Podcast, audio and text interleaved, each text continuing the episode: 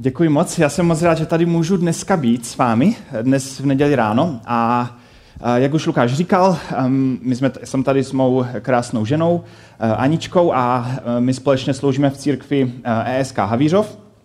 A to jakoby rozepsaně, to je evangelikální společenství křesťanů, ale většina lidí moc neví, co to znamená, ani neví, jak to vyslovit. Takže když uslyšíte někdy ESK Havířov, tak to je to, odkud jsme a kde sloužíme. A já jsem moc rád, že tady můžu dneska eh, stát a mluvit. A když jsem poslouchal ty předchozí dva, eh, ty předchozí eh, dvě slova z předchozích dvou týdnů, tak se mi, to, se mi to moc líbilo a připadalo mi to, že to je strašně velmi důležité téma. Obzvlášť, když Janča mluvila minulý týden o tom, že vyrostla v křesťanské rodině a že vždycky měla pocit, že její příběh není nijak zajímavý, tak jsem se s tím docela stotožnil, protože můj příběh je velmi podobný jako její. Já jsem vyrostl v křesťanské rodině, Nikdy jsem nic moc velkého neprovedl, eh, aspoň nic, o čem by lidé věděli. A takže jsem eh, v celku tak jako byl takové hodné křesťanské dítě. A dlouhou dobu jsem měl pocit, že můj příběh není ničím zajímavý a že jakoby nemám moc co druhým lidem dát. A já jsem přirozeně takový, že bych chtěl strašně moc druhým lidem něco dát, něco přinést, nějak je pozbudit. A tak uh, to občas dělávám na podiu tím, že třeba vyprávím příběhy někoho jiného. Uh, tak um, um, vy tady mluvíte o příbězích z cest víry. A, a mně se to moc líbí proto, že, a, že víra a je, je cesta a je to, že duchovní cesta je vždycky cesta. Je to nějaký proces. A často je mi líto, když slyším křesťany, kteří mluví o své víře velmi staticky. Oni nejvíc vzpomínají na moment, jsem se stal křesťanem a, a to je všechno. To bylo to jediné, o co šlo. Prostě uh, poprosil jsem Boha o odpuštění hříchu, nebo nechal jsem se pokřtít a to bylo všechno. To, bylo, to byl ten finální bod, který jsem teda potřeboval udělat a od té doby jsem dobrý křesťan.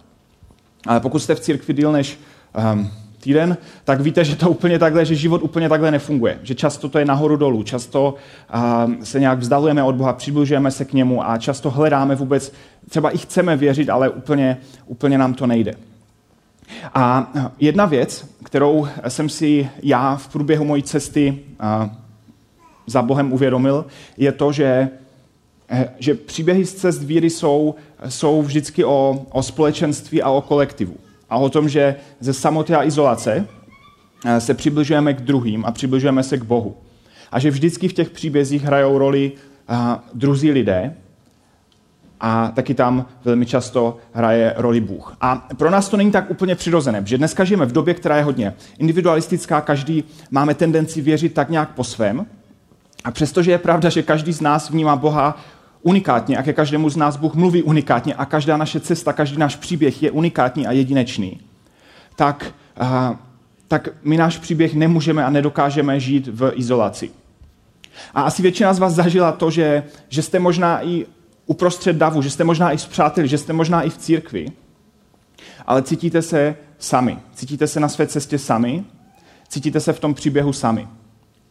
A samota není něco, pro co bychom byli jako lidé stvoření. A samota není něco, co by bylo, uh, co by bylo přirozené, co by bylo dobré, co by nás nějak pohánělo dopředu. A přesto tak často máme, uh, máme takové stavy, že tu samotu, to osamění prožíváme. Samozřejmě není nic špatného na tom být občas sám, potřebujeme si vyčistit hlavu, potřebujeme si odpočnout od druhých, ale žít v osamění a žít svůj příběh v osamění a není to, jak si Bůh přeje, abychom, abychom ten příběh na naší cestě víry šli a jak bychom ho žili.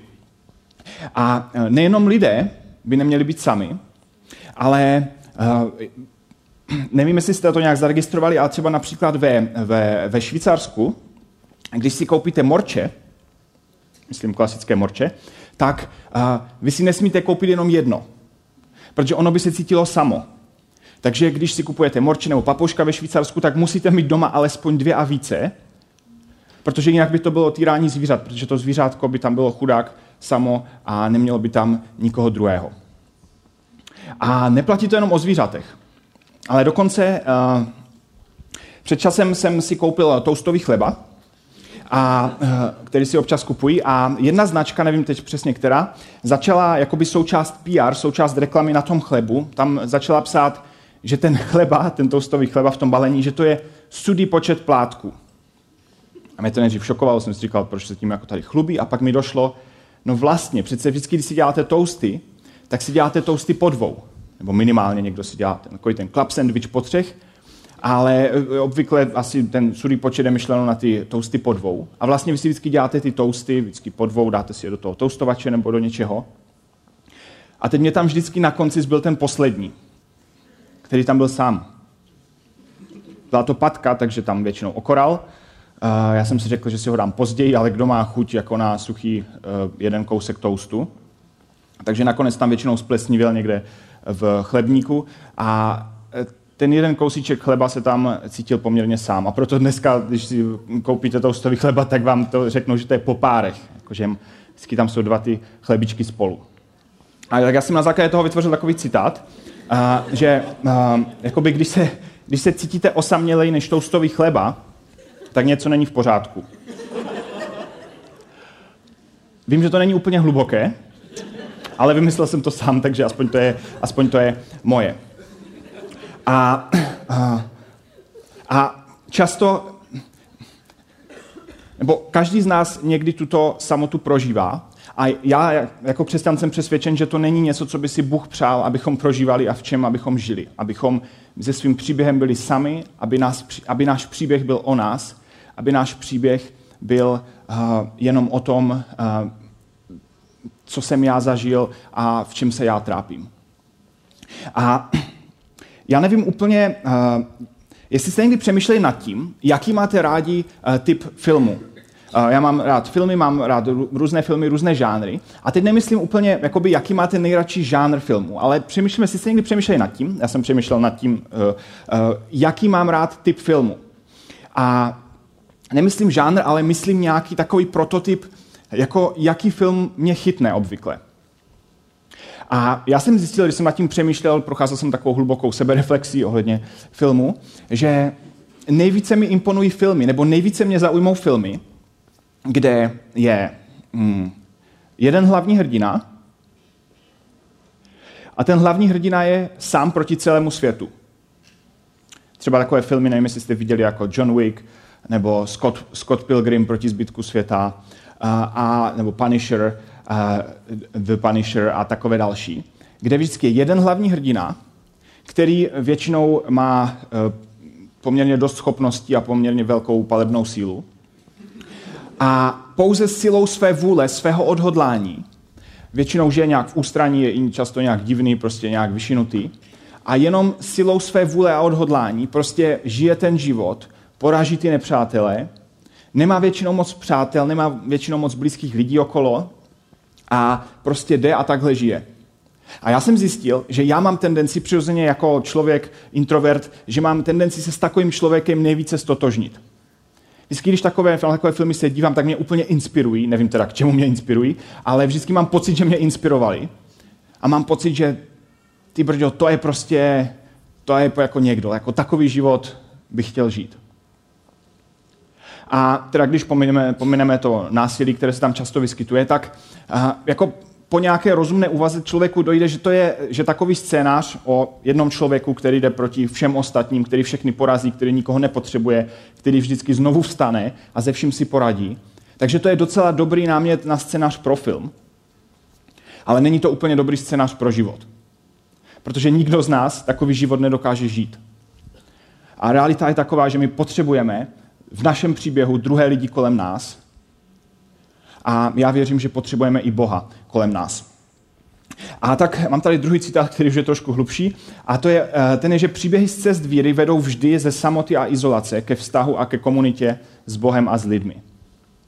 Že pokud jdete nějak za Bohem, pokud prožíváte nějak cestu víry, tak často to je z nějaké izolace, ať už fyzické, anebo jenom mentální vnitřní že to vede ke vztahu a ke komunitě s druhými. Že, ten příběh, že v tom příběhu nefigurujeme jenom my, ale postupně v něm figurují i druzí. A my můžeme být pozbuzením pro druhé a oni pro nás. A eh, já jsem si, eh, já vám chci přečíst jeden příběh z eh, Bible. A ten příběh je z Evangelia Marka, protože ho napsal Marek, z páté kapitoly. A je to příběh, který mám velmi rád, Není moc ekologický, takže pokud jste ekologičtěji zaměření, tak se vám dopředu omlouvám, že to je asi nejméně ekologický příběh v Novém zákoně. A všechno je vina Ježíše, takže když tak se můžete zlobit na něj. A je to o Ježíši a je to o jednom člověku. Jehož jméno neznáme. Jehož jméno v tom příběhu není napsané.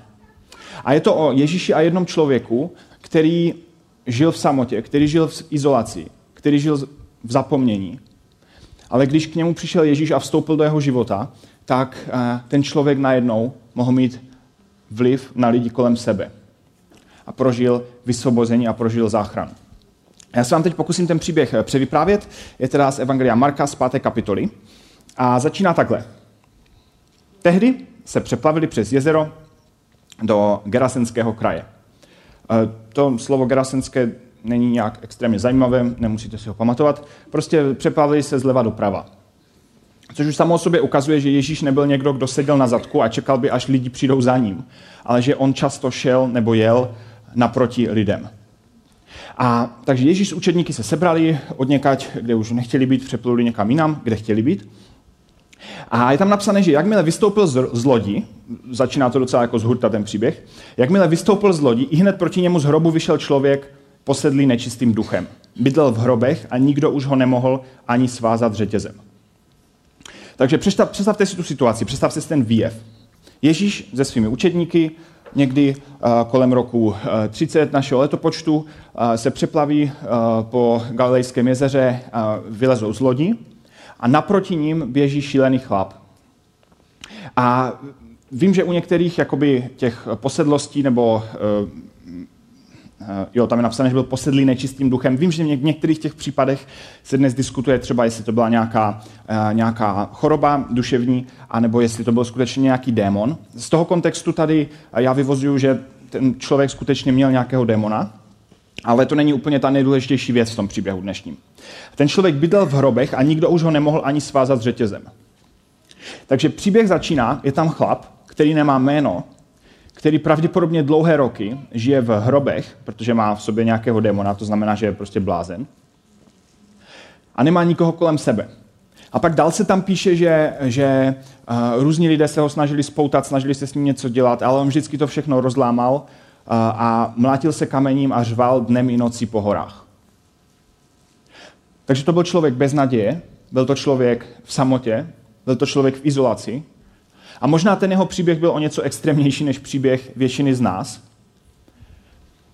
Ale ta pointa je jasná. On byl člověk a on na své cestě potřeboval pomoc. A on byl v tak špatném stavu, že on nepotřeboval pomoc, aby mu, on nepotřeboval, aby mu někdo přečetl veršiček z Bible. On nepotřeboval, ani, aby mu někdo dal kázání o tom, jak se má chovat podívej se, tady nemůžeš řvát, už je noční klid, jako uklidní se, jo, jako tě nevychovali nebo co. Ten člověk byl v tak špatné situaci, že on nepotřeboval kázání. On potřeboval, aby někdo přišel, vstoupil do jeho života a vysvobodil ho. A Ježíš přikázal těm démonům, aby z něho vyšli, protože Ježíš tu moc měl. A ti démoni, eh, paradoxně, nebo je to trošku vtipné, ale oni, eh, je tam napsané, na dalším slajdu máme, že démoni ho prosili, pust nás do těch prasat, ať vejdeme do nich. Ti démoni říkali předtím, my nechceme, eh, my, nám se tady v tom kraji líbí, my bychom nechtěli někam jinam. Ježíši, když už nás chceš vyhnat z toho, z toho člověka, tak nás pošli aspoň tady do těch prasat. Což, eh, když si to zkusíte představit, tak ta scéna je docela, eh, docela extrémní. Kdyby tam byli nějací ochránci eh, životního prostředí, ochránci zvířat, nebo kdokoliv, kdo, nevím, třeba kontrola pitné vody, tak, tak by to asi úplně neprošlo. Ale Ježíš tam přišel, Ježíš viděl jednoho člověka, on viděl jednotlivce a on byl ochoten a schopen udělat cokoliv pro to, aby ho vysvobodil, aby ho zachránil. Ježíš jim to povolil, překvapivě, a tak ti nečistí duchové vyšli a vstoupili do prasat. Asi dvoutisícové stádo se jich pak rozběhlo ze srázu dolů do jezera, kde utonulo. Tam je napsané, že ten eh, démon byl takový, že byl schopen vlézt do dvou tisíc prasat. Eh, je docela těžce představitelné, jak předtím mohl být v jednom člověku, pokud máte problém pochopit třeba Boží trojici, tak eh, tři v jednom pořád jednodušší než 2000 v jednom. A Ježíš tomu demonovi z nějakého nepochopitelného důvodu vyhověl, ten demon vlezl do těch dvou tisíc prasat, ty prasata se rozběhla a ze srázu skočila do vody, kde utonula. Já jsem v Izraeli byl jednou a když jsme kolem toho místa projížděli, to místo je docela dobře eh, jakoby rozpoznatelné, protože tam je jenom jediný útes v celém širém okolí, tak eh, jsem musel přemluvit vedoucího naší výpravy a řidiče autobusu, aby mi zastavili, protože to chtěli z Baběle přejet. A tak jsem se na tom místě i vyfotil. Fotku pro vás dnes nemám, ale, a, ale byl to pro mě zážitek na tom místě stát. Stát na tom, na tom srázu, odkud tehdy a, ty prasata naskákala do vody. A naproti byl takový svah, kde byly různé jeskyně a různé takové, pravděpodobně v, jednom, v jedné z nich a tehdy ten, a, ten člověk mohl žít. Takže ty prasata se rozběhly ze srázu dolů do jezera, kde utonuli. Já jsem si zkoušel do Google zadat uh, utopená prasata, nedělejte to. Vypadá to dost špatně. A, ale v podstatě Ježíš byl ochoten kvůli tomu člověku obětovat celé stádo prasat, které ani nebyly jeho. Kdyby to byly Ježíšovi prasata, tak on by mohl se rozhodnout, jak s nimi naloží. Ale tam byli nějací místní pastevci, kteří potom uh, to viděli, uh, teď zavolali další lidi, potom to tam řešili a na konci poprosili Ježíše, ať odejde z jejich území. Představte si to, máte tam nějakou místní komunitu lidí, kteří tam mají svoje prasata a celou dobu tam žije jeden šílený chlap uh, v horách. Ježíš tam přijde, zachrání chlapa, oni přijdou o svoje stádo, přijdou v podstatě o svůj biznis plus uh, jakoby jezero je plné bojek, které tam jakoby plavou náhodně sem a tam. A to je výsledek jakoby Ježíšova vstupu do jejich situace. A ti lidé poprosili Ježíše, aby vypadnul. Protože Ježíš byl ochoten obětovat spoustu prasat a pokud máte rádi slaninu, spočtěte si, kolik kilo slaniny to je. Mně to bylo taky dost líto. Ježíš byl schopen obětovat velké stádo prasat, byl schopen obětovat něčí biznis, byl schopen, přišel do situace jednoho člověka a byl ochoten převrátit všechno, co se tam dělo vzhůru nohama proto, aby tomu jednomu bezejmennému člověku pomohl. Aby ho vysvobodil, aby ho zachránil. A ti druzí lidé to tam moc neocenili a nedocenili, protože eh, je pravděpodobně více zajímali jejich prasata, které už neměli, než nějaký chlap, který tam řval v horách a nikdo neznal jeho jméno. Ale když Bůh vstupuje do našeho příběhu, tak ho vždycky zajímáš ty. A je schopen udělat všechno a je schopen převrátit všechno kolem tebe vzhůru nohama, proto aby, aby byl tobě blíže, aby tě vysvobodil a aby tě zachránil. Takže potom eh, ten, co byl předtím demonizovaný, tam je, je tam scéna, že on je zdravý, sedí tam zdravý, sedí tam příčetný. Ti pastevci eh, prosí Ježíše, aby jako odešel, protože co kdyby chtěl ještě zachraňovat někoho dalšího? Eh, to by možná, možná mohli přijít do vše, všechen dobytek v okolí. A, mm, na, na, a ten příběh pokračuje. Když pak nastupoval na loď, Ježíš, eh, žádal ho ten, který býval posedlý, aby s ním mohl zůstat. On mu to ale nedovolil. Takže ten posedlý člověk, pravděpodobně dlouhé roky eh, byl prostě mimo, bez sebe, Pravděpodobně byl negramotný. Pravděpodobně nevěděl nic moc o Ježíši, o židovských písmech, o tom, jak na Ježíše odkazují. Pravděpodobně nevěděl moc, co se děje ve společnosti. Pravděpodobně nevěděl vůbec nic, protože když jste dlouhé roky mimo v horách, tak úplně nezapadnete do společnosti. A tak přirozeně chtěl jít s tím, kdo, kdo ho zachránil. Chtěl se na něho upnout, chtěl být s ním. A Ježíš mu říká, Ježíš mu to nedovolil a řekl mu, jdi domů ke svým a vypravuj jim, jak veliké věci pro tebe udělal pán a jak se nad tebou slitoval. A je tam napsané, že ten chlap odešel a začal v Dekapoli, což bylo takové zhruba deset měst v okolí, začal rozhlašovat, co všechno pro ně Ježíš udělal a všichni byli ohromeni. A to zní strašně romanticky, ale představte si, představte si nějaký konkrétní situaci nebo konkrétní rozhovor. Přijde chlap, který asi neumí pravděpodobně ani číst, přijde do toho města a přijde, všechno, s čím přijde, je jeden příběh. Řekne, řekne prostě, já jsem, byl, já jsem byl mimo, já jsem byl demonizovaný, Ježíš mě zachránil, Ježíš je super, až tu Ježíš znova přijde, určitě ho musíte vidět. což se taky potom dělo. On tam, když tam Ježíš znova přišel, tak, tak, tak mu šli naproti zástupy lidí a lidi už o něm předtím už o něm slyšeli. A představte si ty rozhovory. Ten demonizovaný tam přijde se svým jedním příběhem, se svým jedním blbým příběhem. A ti lidi se ho ptají, no a jako co kolem toho, jako, a jak to teda funguje, jako je to ten Ježíš, je to ten, o kterém se píše v židovských písmech, eh, jako co tady znamenají tyhle pasáže o něm, jak se to na něho odkazuje, jak to vůbec všechno funguje a to byli jako skuteční démoni nebo jací démoni a kde jsou teď ti démoni a je to vůbec pravda, jak je, je to vůbec, jako kdo je ten spasitel, co se děje. A on neměl žádné odpovědi na tyhle věci. On jim mohl říct, nevím, ale co vám můžu ukázat, když půjdete se mnou, vám ukážu 2000 bojek. Jako největší důkaz Ježíšovy moci a toho, že Ježíš vstoupil do jeho života. V podstatě jediná odpověď toho chlapa, který pro mě neuměl ani jeden verš z Bible, který nevěděl nic moc, tak jediná odpověď mohla být, pojďte se podívat na prasátka. Protože tam asi moc jiné vysvětlení nebylo. A tak ten chlap chodil a chodil se svým jedním příběhem po deseti městech v okolí a mluvil o tom, co pro něj, co pro něj Bůh udělal, co pro něj pán udělal. A všechno, co mu stačilo, byl jeden příběh. Jeden příběh, který s Ježíšem zažil. A možná si tady dneska říkáš si, a můj příběh nikoho nezajímá. Ale to, co myslím, že si můžeme odnést z toho příběhu a to, co je strašně důležité, je, že, že že příběh tvojí cesty víry prožíváš díky někomu a prožíváš ho pro někoho. Tvůj, tvoje cesta za Bohem, tvoje, tvoje selhání, to, co jsi zažil, to, co jsi udělal, to, co jsi neudělal, tak to není jenom o tobě. To není jenom pro tebe.